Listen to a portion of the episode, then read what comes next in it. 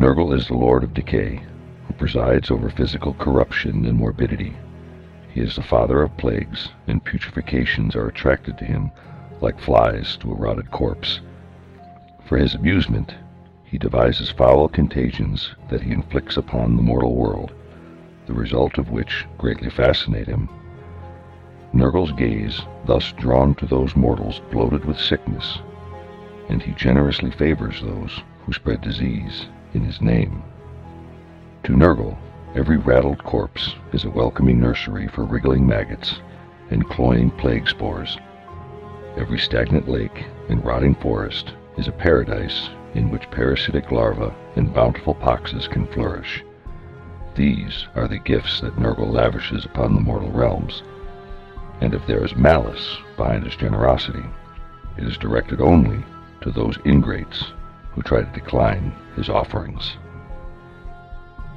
Hello, all you wonderful listeners. It is I, Nobbler G, and welcome to Nurgle November, a lore study of all things Nurgle in the Age of Sigmar setting.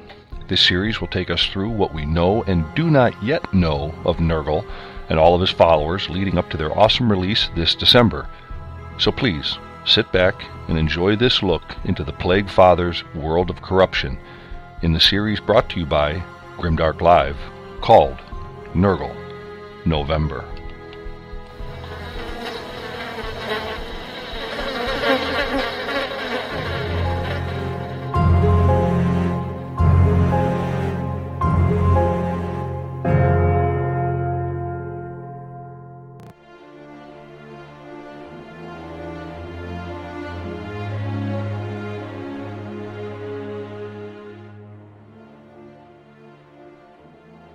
Land of the Plague Lord.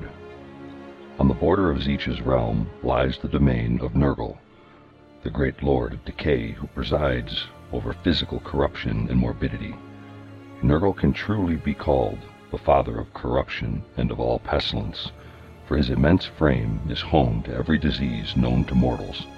His gigantic body is bloated with corruption and exudes an overpowering stench. His skin is greenish, leathery, and necrotic, its surface pockmarked with running sores, swelling boils, and numerous infected lesions. Nurgle's inner organs, rank with decay, spill through the ruptured skin to hang like obscene fruit all around his girth. From his organs burst tiny demons that chew on rotted bowels and suck upon the nauseous juices within.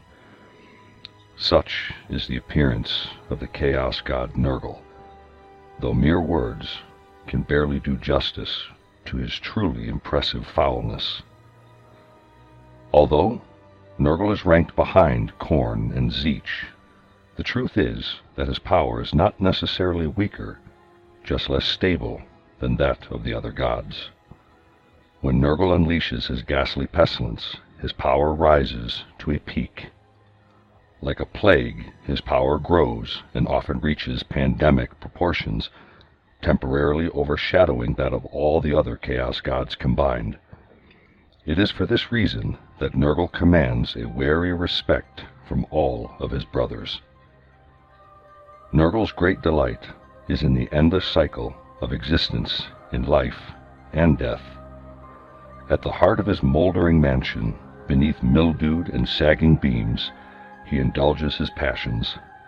The Plague Lord labors for untold hours at an iron cauldron, a receptacle vast enough to contain all of the oceans of the world.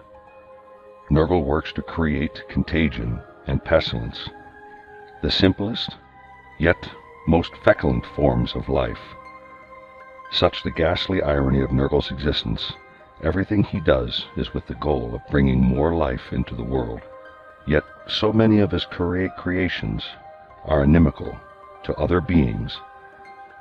Nurgle's legend is often that of a destroyer, not a creator. With every stir of Nurgle's maggot-ridden ladle, a dozen fresh diseases flourish.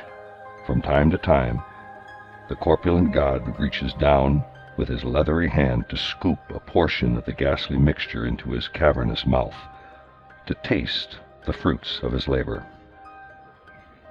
Should the putrid soup meet with his approval, the god waddles to the corner of his workshop, where he holds Pax Fulcrum, a demon blessed with the ability to heal infections, but afflicted with the vulnerability to them all. Opening the corroded cage, Nurgle forces his captive to imbibe the putrid mixture, watching with ill-concealed excitement for the signs and symptoms of his latest creations. Though Pax inevitably purges the disease from her body, the efficacy in which she does also allows the Plague Lord to evaluate his creations. If Nurgle is pleased, he returns to his cauldron as he empties it into the grate below. The teeming liquid falls as rain upon the mortal world. If the concoction does not meet with Nurgle's approval, he prepares his soup anew. As for Pax Fulcrum, she whispers to the mortals, while the Plague Father is busy at his cauldron, appraising them of the cures for the ailments Nurgle unleashes. So has she entered the beliefs of thousands of cultures under a thousand names.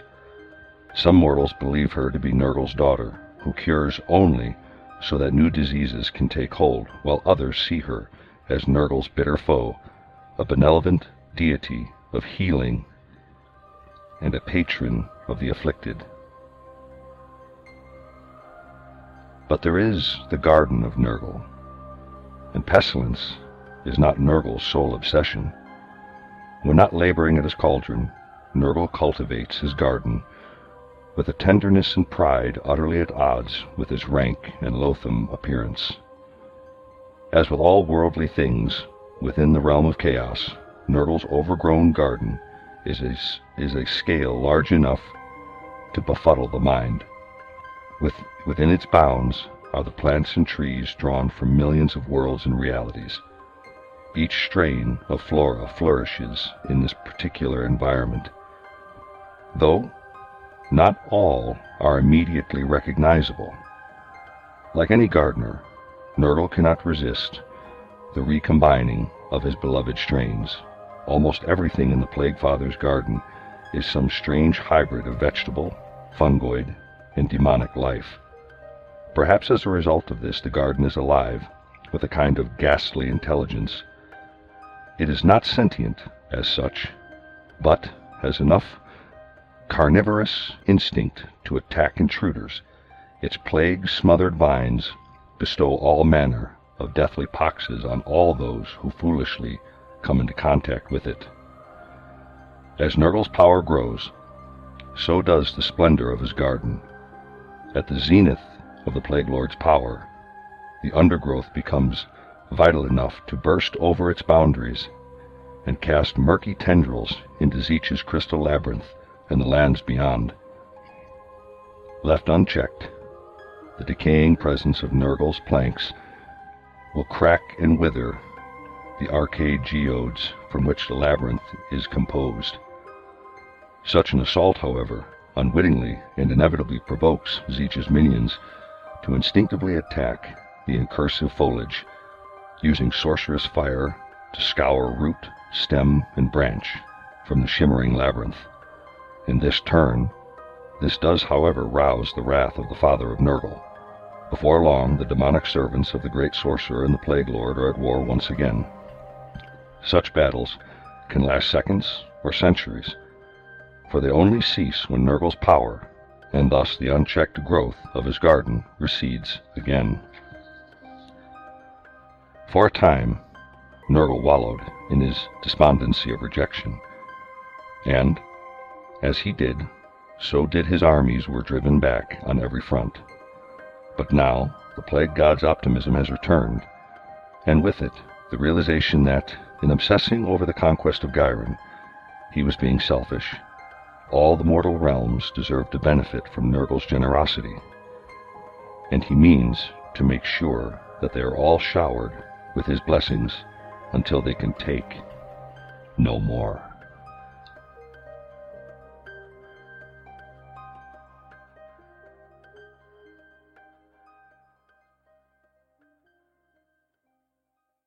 Hello, and thank you for listening to this installment of Nurgle November.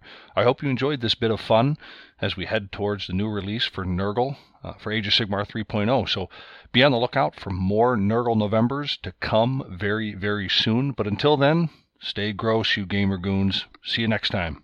Bye. And remember, my little pimples, the grandfather loves you.